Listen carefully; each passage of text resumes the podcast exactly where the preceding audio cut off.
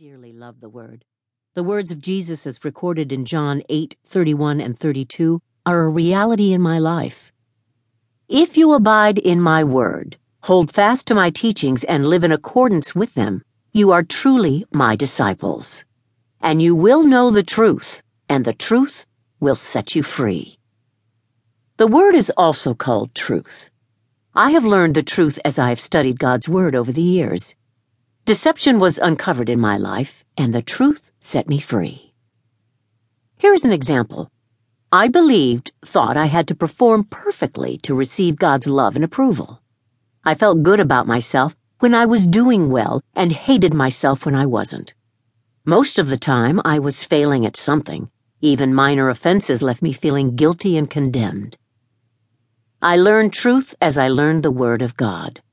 I discovered that I did not have to perform perfectly because Jesus had already been made a perfect sacrifice for me. I learned that I was to do my best and place my faith in Jesus. I learned that although I made mistakes, He looked upon my heart.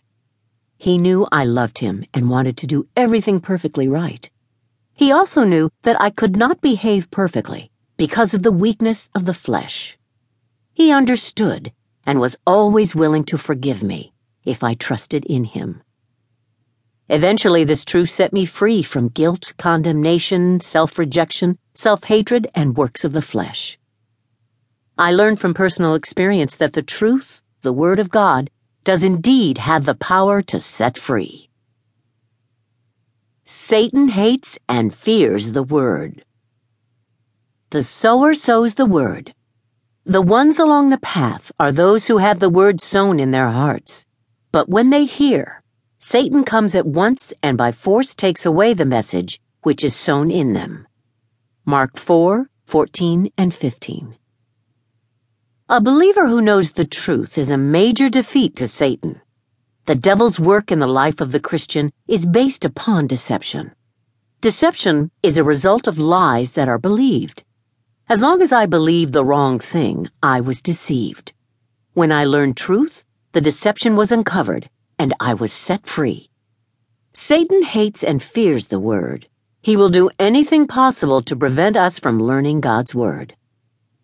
If we do hear or study the Word, the devil will attempt immediately to steal it from us. He does not want the Word to take root in our hearts and begin to produce good fruit in our lives. Beloved, we must be informed about how the enemy hates and fears the Word of God. This knowledge will cause us to become more determined than ever to make the Word of God a priority in our lives.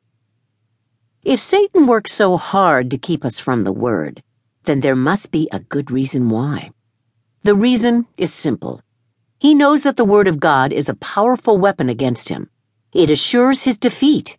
That's why it is imperative that we learn to wield the spiritual sword. The Word of God is light and life. For the Word that God speaks is alive and full of power, making it active, operative, energizing, and effective.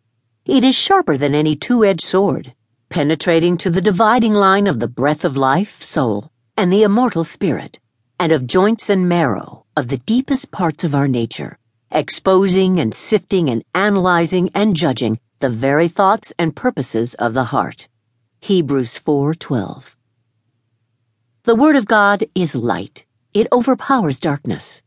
The word of God is life. It overcomes death. When we begin to learn the word, it starts dividing things for us. It begins separating truth from lies. As a result, we begin to realize what is of the spirit and what is of the soul. Soon we know what actions are approved of God and what actions are not. The word exposes wrong motives, wrong thoughts, and wrong words. John 1 1 4 and 5 tells us that in the beginning, before all time, was the Word, Christ, and the Word was with God, and the Word was God Himself. In Him was life, and the life was the light of men. And the light shines on in the darkness, for the darkness has never overpowered it, put it out, or absorbed it, or appropriated it and is unreceptive to it.